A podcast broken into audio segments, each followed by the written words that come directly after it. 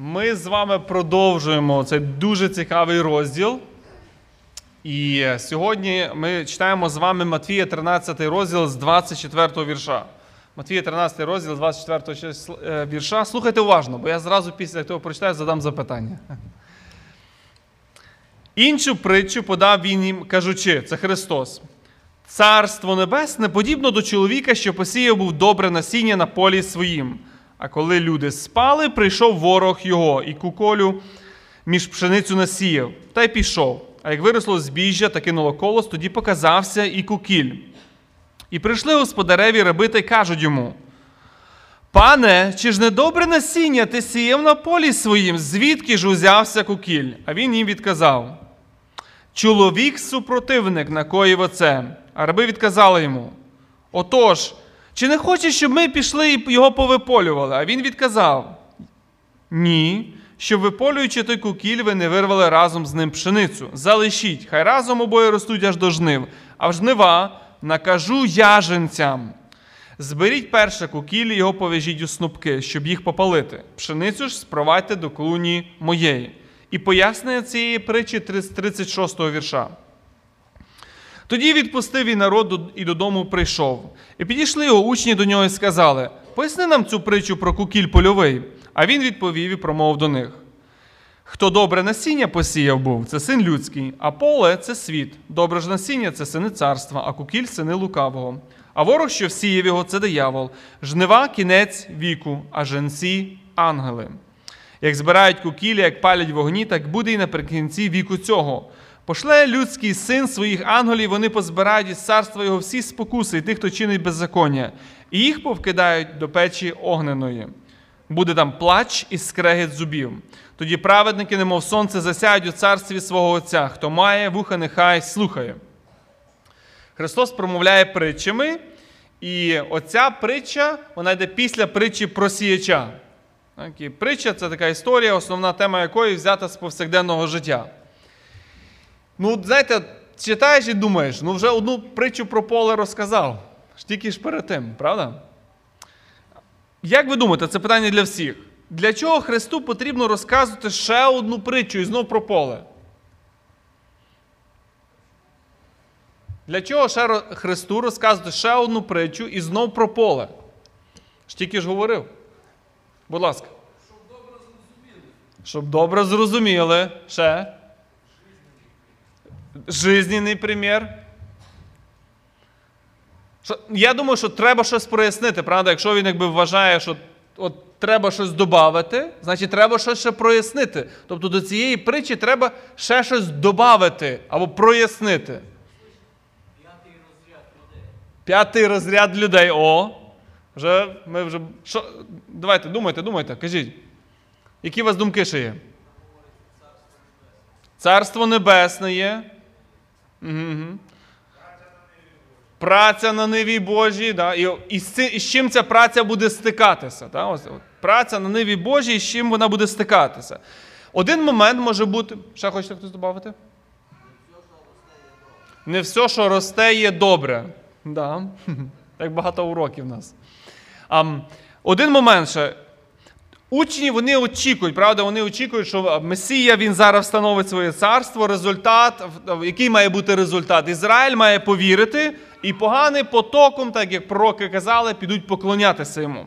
Проте в попередній притчі про сіяча, це що було, Христос показує, що не всі, не весь Ізраїль, не всі погані вони приймуть Месію, що є різні почви сердець, як різні є почви землі.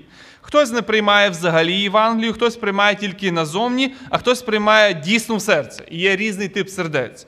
Проте є тільки два вида людей: ті, хто вірять, і ті, хто не вірять. Тепер замітьте дуже уважно, хотів, щоб ви послухали.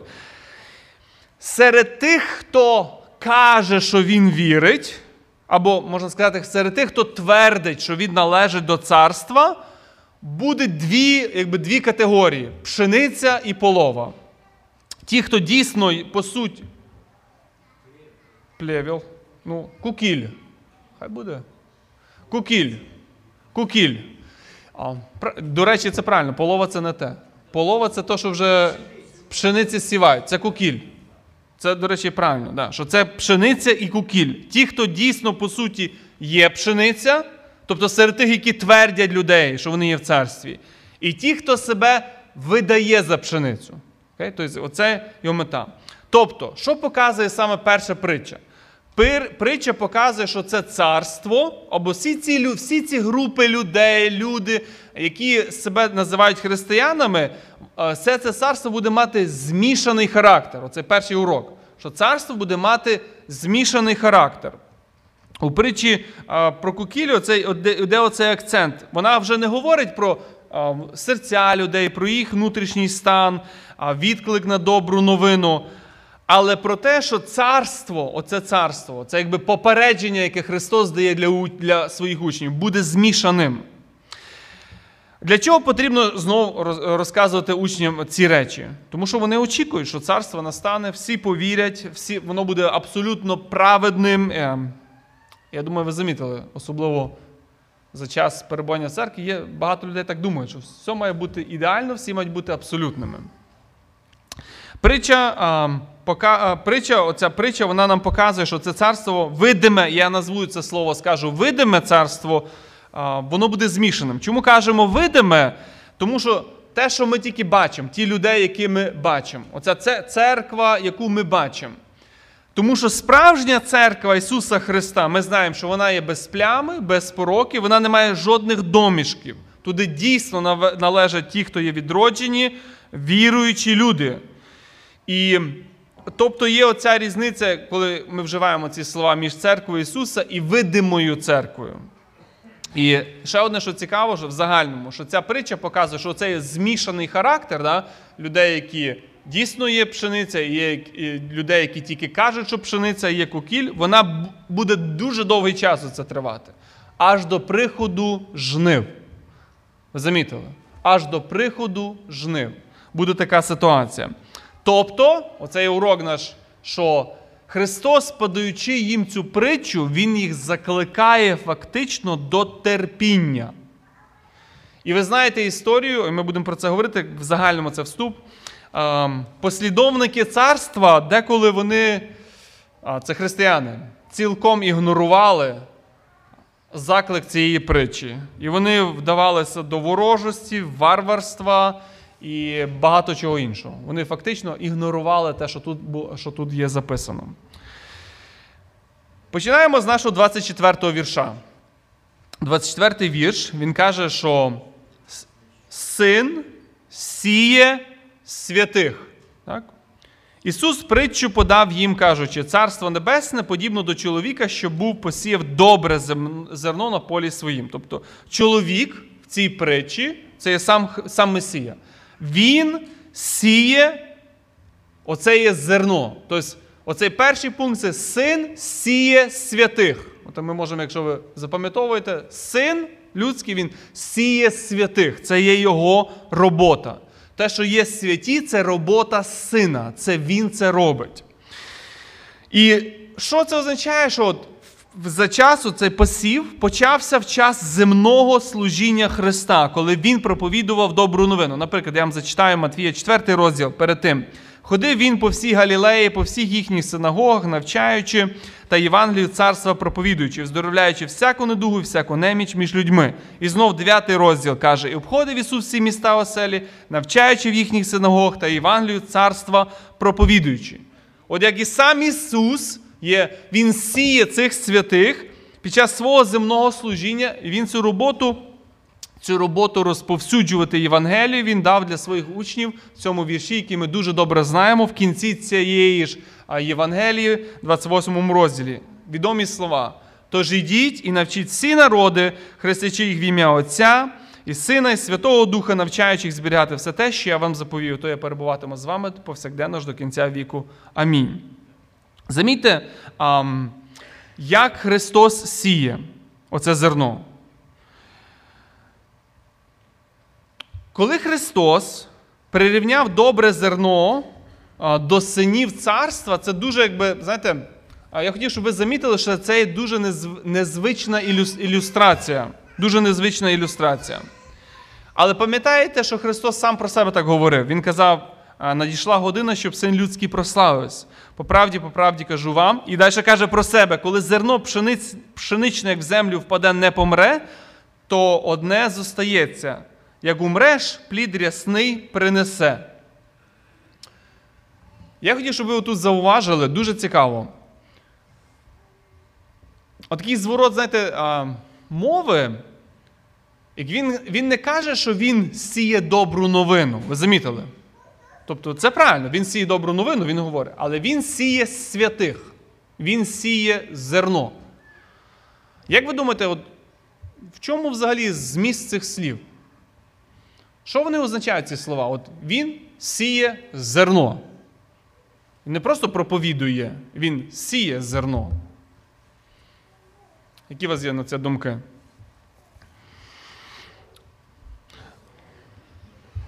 Зер... Як?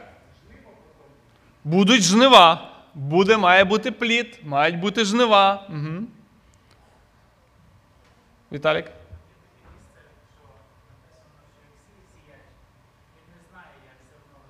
Ага. Ага.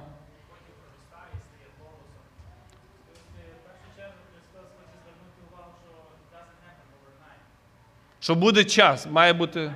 Угу, угу. Теж гарна думка, да, що це буде час, це буде певний час. Тобто є зерно, буде певний час.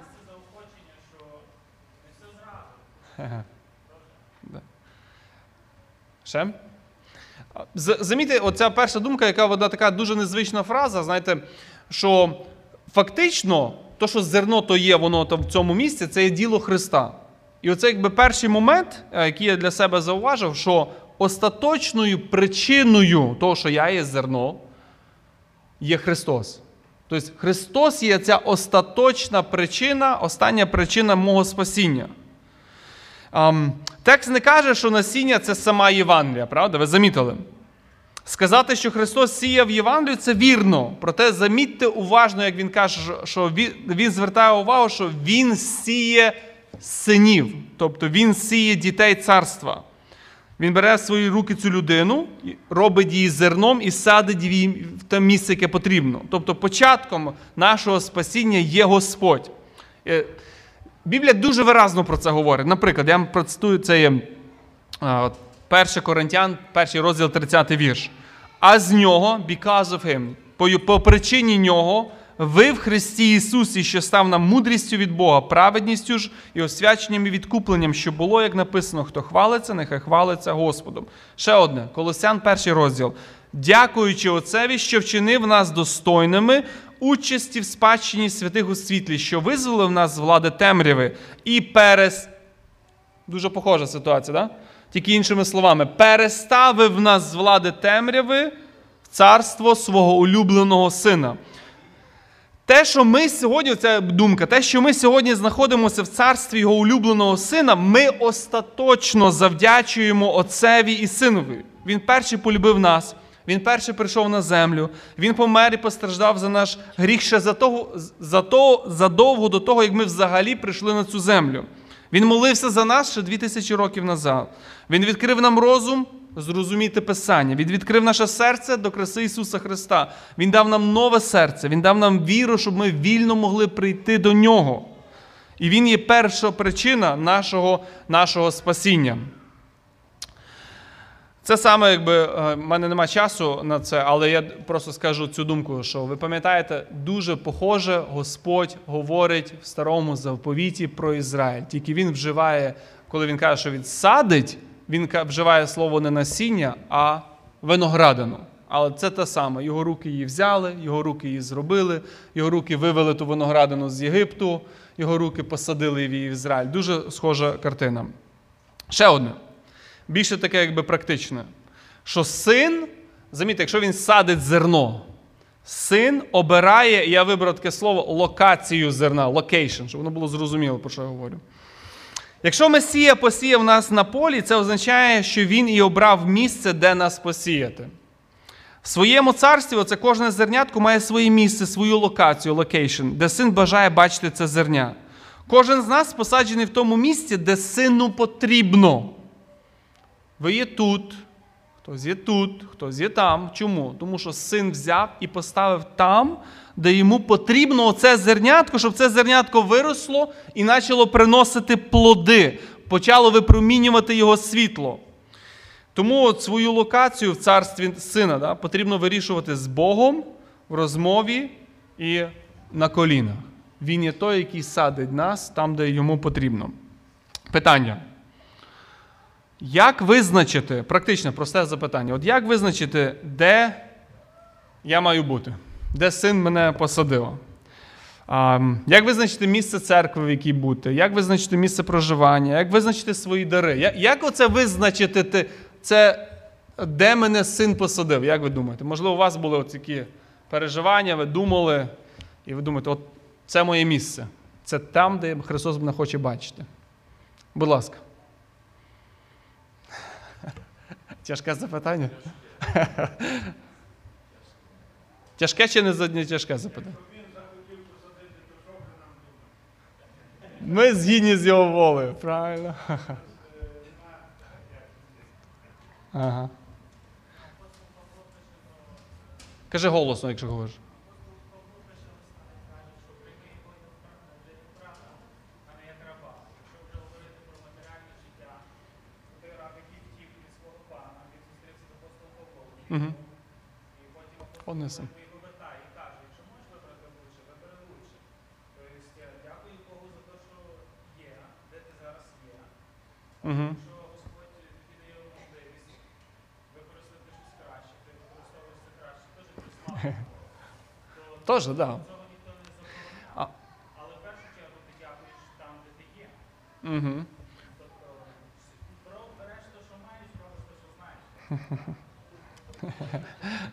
Так дуже просто, так? Да? Ну, ви, ви замітили, да, що це, це робота сина. Тобто, а, можемо спростити і сказати, я знаю, що запитання може бути важке, да? і ми розуміємо, що ми молимося, ми думаємо, Господь нам показує свою волю. Але там, де ви є, це там, де син хоче, щоб ви приносили плід. Тому що він той, хто бере зернятко і садить. Якщо він посадив на цьому місці, він бажає, щоб в цьому місці людина приносила це плід, тому що саме в цьому місці потрібне оце зернятко, потрібна оця робота, потрібне оце випромінювання.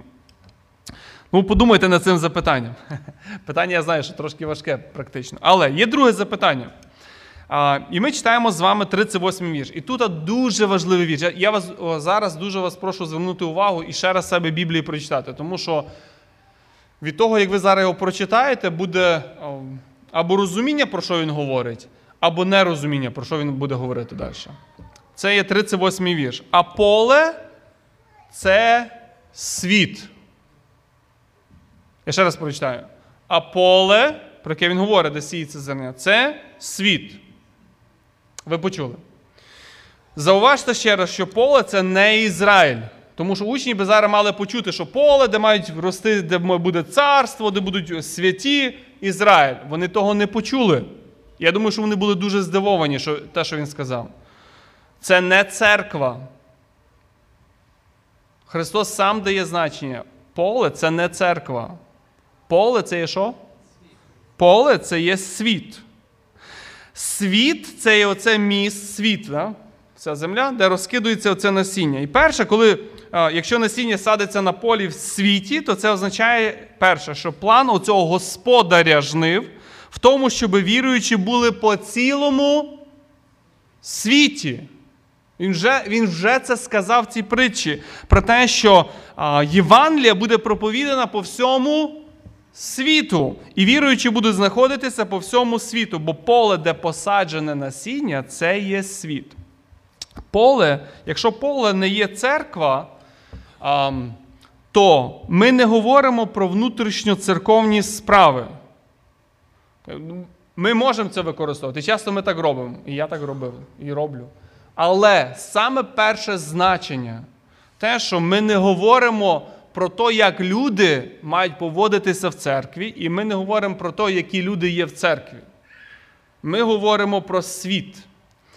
Замітьте, що про церкву і про церковне якби, поводження стосовно гріха, і то, як людина себе веде, які плоди вона видає, є другі місця. І то я хотів вас запитатися, а які другі місця говорять про внутрішньоцерковні справи, як треба поводитись з гріхом? І з такими всякими не дуже, знаєте, гарними плодами.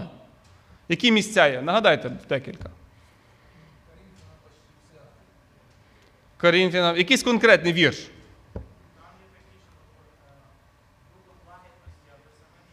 Духом лагідності, щоб самим не спокою. Я маю на увазі відношення до гріха. От є гріх, да? от є якась, скажімо, полова, і приносить плід. І плід явно не пшениця. А якщо не пшениця, якщо не добре, то зле. То що ми маємо ігнорувати чи що ми маємо робити? Пару, пару моментів з Біблії, будь ласка. Давай я, я бачу, що я тільки я чую. Um, я попрошу. Візьми, Юр, візьми мікрофон і може комусь даш. Я не бачу дітей. По Ну, відношенню такі- в церкві.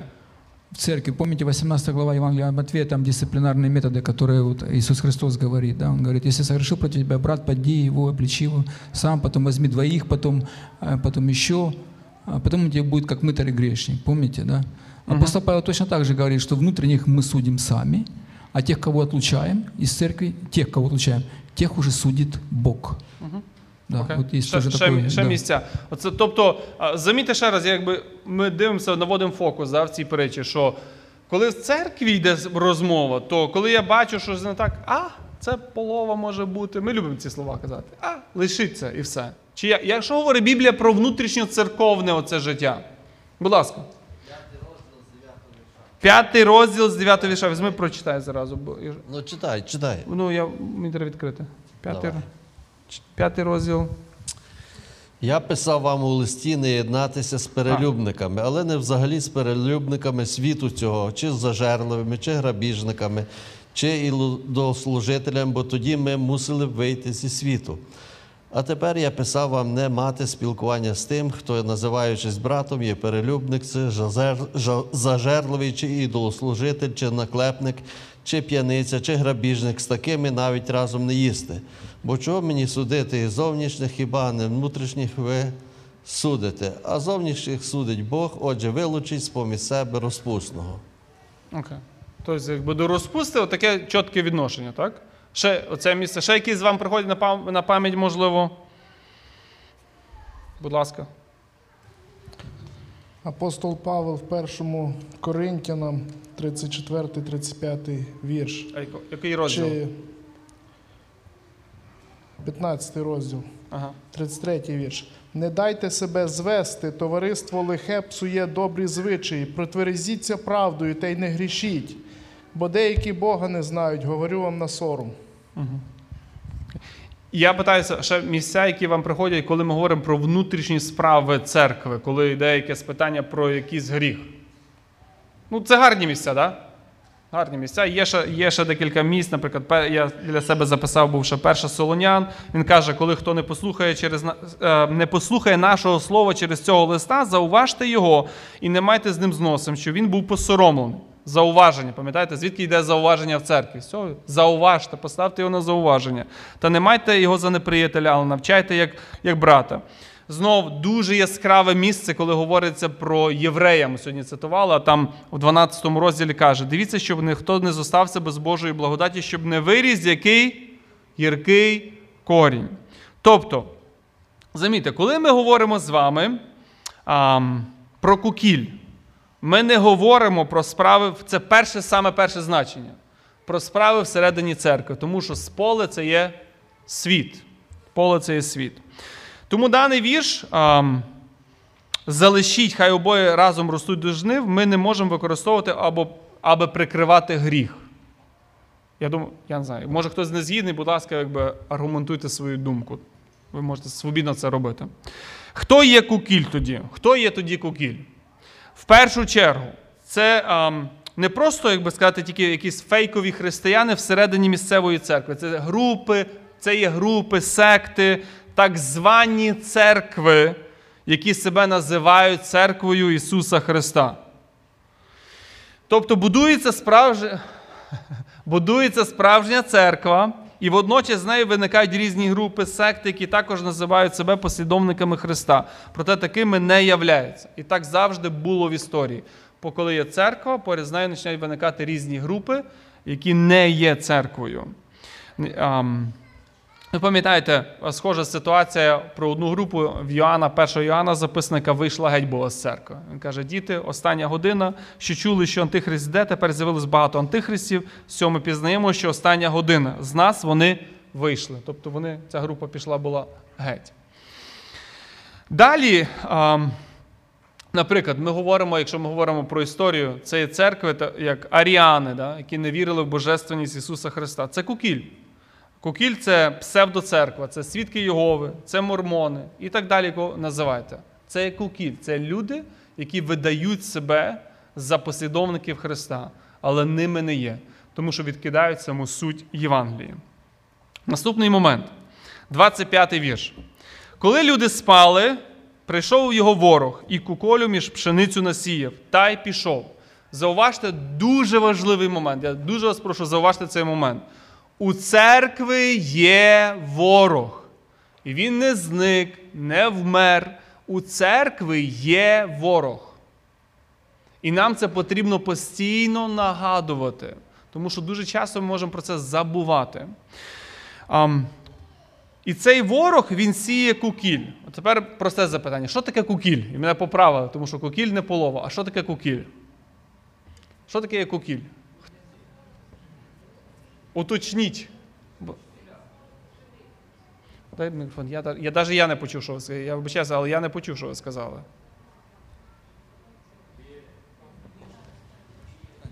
Я сказала, рослина схожа до пшениці. Рослина схожа до пшениці. Але що, Юра, дай мікрофон назад. Хай, хай може, дай мікрофон назад, але щоб до, закінчить думку до кінця. Так думаю, що колуса в неї немає і Колоса нема в неї. плід інший. Колос. О, хтось знає точно. Хто знає, що це є? Будь ласка. О, о, о. Колос є, але він пустий, він е, в в висоту росте. А коли пшениця, вона тяжка, вона нагинається донизу. Колос пустий. То та сама пшениця, просто пустий колос? Ні, це не зовсім. Але похоже, так. Да. Е, якщо хочете, я прочитаю. В мене є ком коментарі Лопухіна. Ага. Е, Це приблизно 100 років назад. Він, він хороші коментарі такі Ну, будь ласка, так, звичайно. І я прочитаю. Він говорить е, да? про плевіли, да. Плевіли, він говорить, що єврейське слово е, анал- аналога для, м, для достоверного ботани- ботанического определения этого слова еще не сделано. Вероятно, э, л- л- лолеон темпетун, Да, э, опеняющий лолеон. э, куколь, э, головолом. Или какой-нибудь вид э, спорыни э, которая э, появляется не только в ржи, но и на многих других растениях, между прочим, и на пшенице. Иероним, живший в Палестине, говорит, что в Евангелиях э, э, указывается на лолиум, э, це кукіль. Це Е, ботанічна назва лоліум. Ботанічна Ага. назва рослини а, латинською мовою. Э, Плод этого растения более горек. И когда его едят отдельно и даже размешанным в обыкновенном хлебе, э, он причиняет головокружение и часто действует как сильное рвотное. Э, Кратко, это сильный снотворный яд и должен тщательно провеиваться и отделяться от пшеницы зерно за зерном. Э, Прежде чем созреть, это растение так сильно походит- похоже на пшеницу, что его часто оставляют до тех пор, пока оно не созреет. Е, В других коментарях я е, дивився, то там говорять, що е, е, тоді, як вже созріває колосок, е, то тоді вже повністю видно. Ну, дехто говорить, що повністю видно. А поки рослина ще зелена, маленька, то вона дуже похожа на пшеницю. Дехто каже, що, що навіть пізніше, як колосок созріває, воно настільки схоже, що опитним оком тяжко відрізнити. Ну, але більшість говорить про те, що його можна Да. розрізнити. Ну, якщо тоді, як якщо ви побачите фотографії, ви, ви побачите різницю зразу. І брат, якби він підмітив, що один є пустий, такий він виглядає, а другий пшениця, так ми, як ми знаємо. А, брат Іван, добавте те, що ви хотіли додати з Вікіпедії. Оце. Чи, бо, те саме? Окей. А, дивіться. Да. Кукіль, да? або рускою, я не знаю, чому кажете ні, але кукіль рускою це плевіл. Плевіл, да. І латинська оця лолім. В чому якби оця якби ізюминка, да? Ізюминка в тому, що це не просто useless таке, що якби, а він там є, ну хай там буде. Його зріжуть, він нічого не, і, і, якби не, не принесе ніякої шкоди. Проблема в тому, проблема в тому, що він якраз має в собі оцей ам, хімічну речовину, яка виташнює, воно рвота, головокружіння, ам, отрава, оці всі речі. Тому я думаю, що граби дуже, знаєте, дуже переживали за те, щоб вдруг на стіл разом з тою пшеницею не попав і кукіль. Розумієте, що це буде, коли гості прийдуть і в такого пана всі будуть на весіллі, чи де вони всі отравляться. Це ж величезна проблема, знаєте, і багато, і багато неслави. Але замітьте оцей момент. Ворог він є, і ворог має прихований план. Ворог має прихований план. І оцей Христос він їм- дає попередження про цю засідку. Ворог не посіяв щось геть таке, знаєте, ну зовсім відмінне від пшениці. Щось таке, що а, можна було зразу побачити. От деколи дивишся, через землю тільки пробилося, да, одне і друге, ти зразу бачиш різницю. Ні, він посіяв щось таке, що от на ранніх етапах воно дуже схоже. Воно похоже, похоже, поки вже не почне колос і зерно появлятися. Тоді ти, вже, тоді ти бачиш різницю. Тобто це не є відкрита атака. Це не є відкрита атака на церкву, але це підступний прихований план, який не зразу виявляється. І замітьте, як Біблія часто вона описує, Писання описує о, ворога або його дії. Саме так. Пам'ятаєте, о, в в посланні до Коринтян, тільки в другому, в другому посланні, в 11 розділі, там написано так. Такі бо фальшиві апостоли, лукаві співробітники, що підроблюються під Христових апостолів. Ви почули слово? Підроблюються. Дуже щось похоже, навіть похоже говорять, поки не появляється плід. І не дивно, бо сам сатана, знову послухайте слово, прикидається ангелом світла. Отож, невелика це річ, якщо і слуги його прикидаються слугами правди. Будьте їхній кінець згідно з учинками їхніми. Тобто, оця притча вона попереджує про фейкових таких християн, груп людей, вчителів. І ми повинні знати ці підробки. Не слід всім і всьому довіряти. Коли ви слухаєте, чи ви дивитеся, чи ви переглядаєте, слухаєте радіо, чи ви слухаєте, чи дивитеся, чи слухаєте YouTube, не вслід всьому і всім довіряти. Воно може здаватися схожим, але може бути зовсім іншим. А я хотів задати просте запитання. Не, не, не, не таке складне. Які приховані методи у ворога були, почнемо з старо, старого, далеко, в Радянському Союзі? Які приховані методи були колись в Радянському Союзі? Будь ласка. Для всіх запитання. Страх. Прихований. Не було так приховано, але. Не було так. приховано, Да. Казали, е, дітей не водіть, а як вони виростуть, вони собі самі тоді виберуть, кому служити. Да, це, це А виховували, да- дайте нам виховувати їх, поки вони виростуть. Угу. Ще. Я просто задаю, можливо, ви якби з чимось так стикалися і можете поділитися. Методи, як я розумію, це ж іменно цей кукіль, плівели, коли ти не можеш розрізнити. От радянська ідеологія для багатьох віруючих, я навіть тут зустрічав віруючих, коли, які мені говорили: а що? Соціалізм це хорошо. Це ж так, як в Євангелії написано. Роби добро, ділися багатством зі всіма. І добре, це ж добре. Братство, равенство, ці лозунги були обвішані всі вулиці. Оце була прихована ідеологія, і навіть з кафедр то проповідувалось. І оце приховане. І це зараз тут проповідується. Соціалізм. Ну, очень много из истории, помните, да, як. как этот КГБ и милиция, они внедряли своих людей, которые были как бы священниками и которые э, учили церковь, помните, да, они извращали Слово Божие и направляли их в то в русло, которое было угодно всем вот этим властям. Это из истории, я читал, очень много этого было, да. А апостол Павел сам говорит, что из вас самих, из вас самих восстанут злые. Ну, ми зараз люті. питаємося, ми не то, ми зараз питаємося, які приховані методи в Радянському Союзі? Колись. От ви з ними стикалися і ви побачили, це хитра така тактика. Соціалізм це одне, одне з них, яке зараз тут дуже сильно внедряють в Америку. Добре, які приховані методи є зараз? От зараз ми в світі тут живемо. Які зараз є приховані методи? Що ви бачите? Це вже більше до молоді запитання. Які приховані методи зараз є? Нема прихованого методу. Всі нас люблять. Ну, у Всі дьявола бажають очень- добра. У ні? дьявола очень много методов, да, строгим, он немножко говорит, да давай чуть законничество, а чуть таким более таким свободным, а давай э, э, благополучие Евангелия, давай делай все, что хочешь, ты ж со Христом, делай все, что хочешь, греши и в царство въедешь свободно.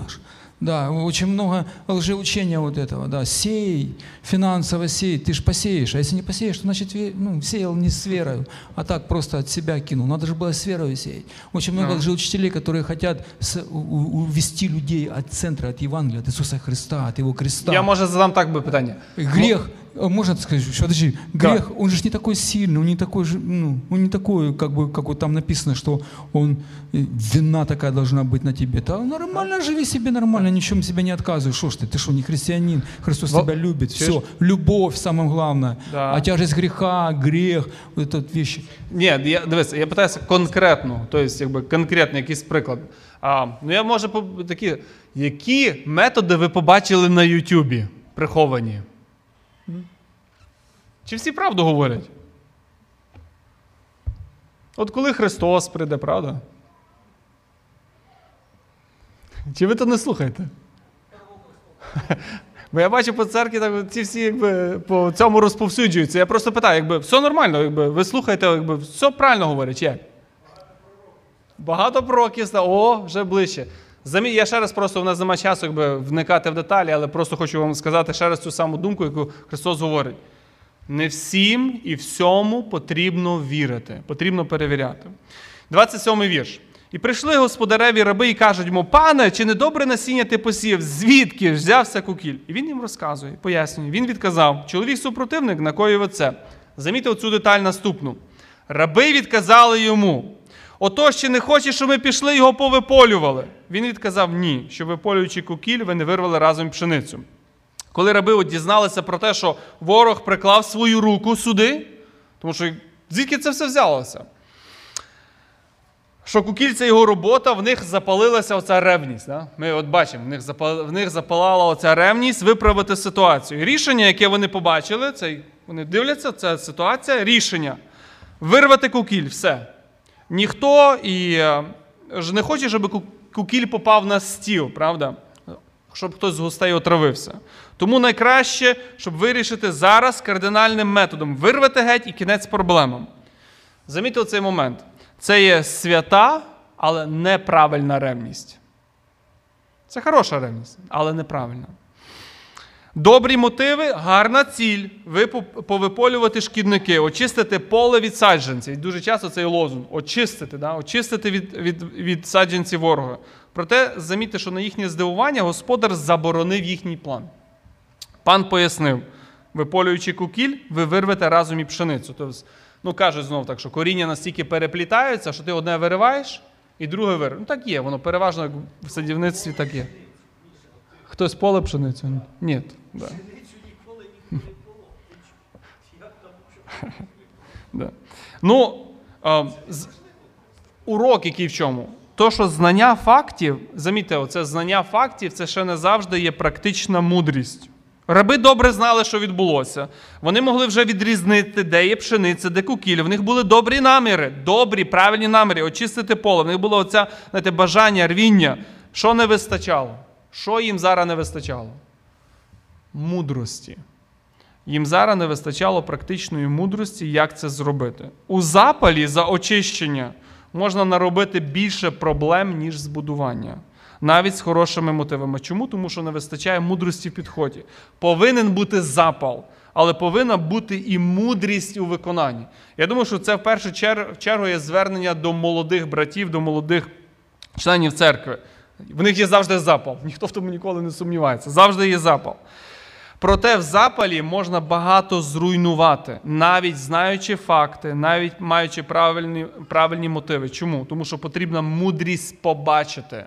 Побачити, що станеться від такого запалу. Тому потрібно молитися, просити в Бога практичної мудрості.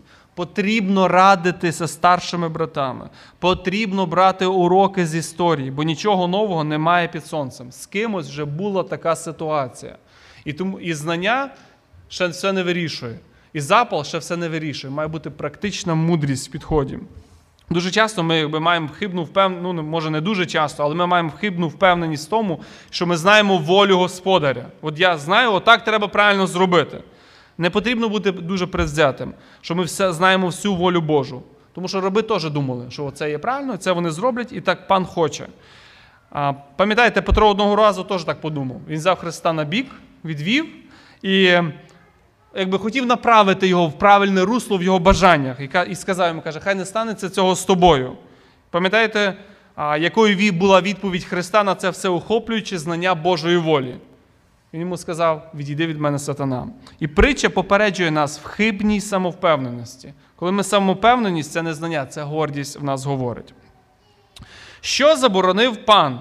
Як це виглядає на практиці? Що він заборонив? Виполювати. Да? Як це практично виглядає? От, ну, от як це сказати? От, не роби це. Що, що не робити? Як це практично виглядає? Будь ласка.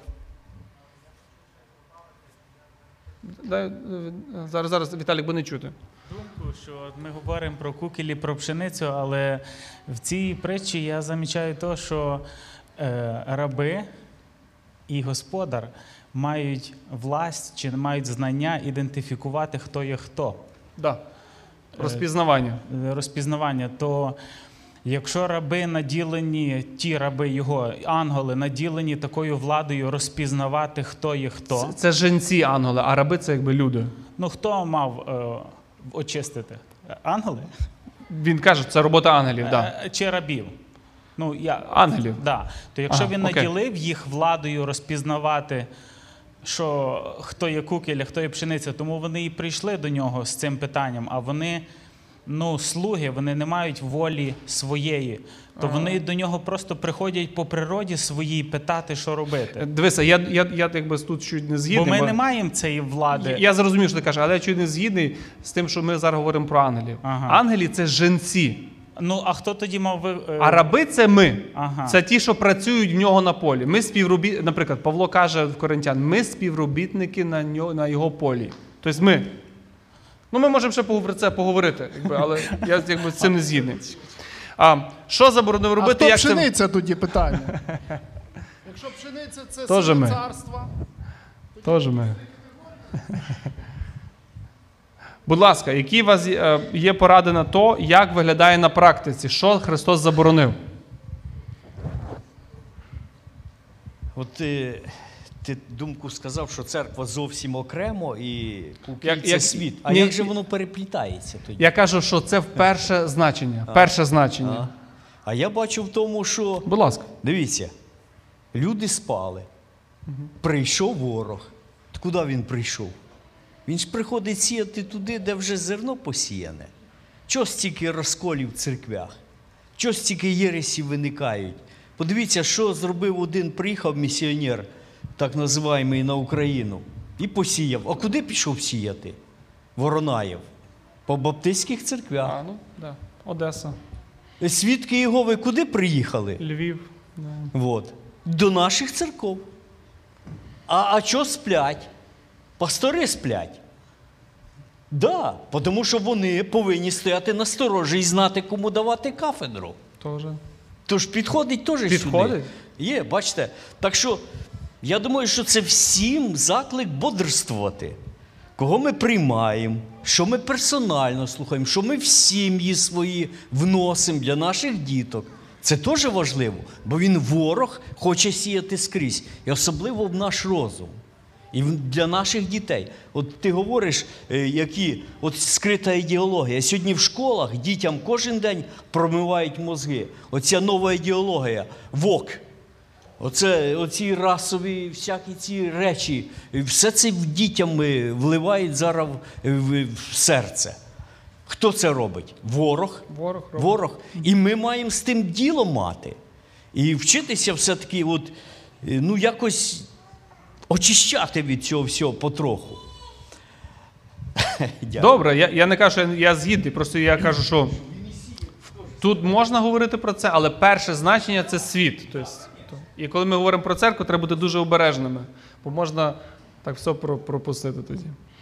Ам, я скажу тільки так, що, що Христос заборонив? Першу чергу Він заборонив от фізично да, виривати все, що, все, що росте. Де? В церкві, чи, чи якби заборонив церковну дисципліну? Ні. Він заборонив розбиратися з людьми, які себе називають церквою. І дуже часто це ігнорувалося. Ви пам'ятаєте, від, починаючи від імператорів, які за свою віру знищували других людей, середні віка, інквізиція, протестантизм так само багато, що люди робили, вбивали єретиків і все гірше. Фізично розправлялися з, з іншими людьми.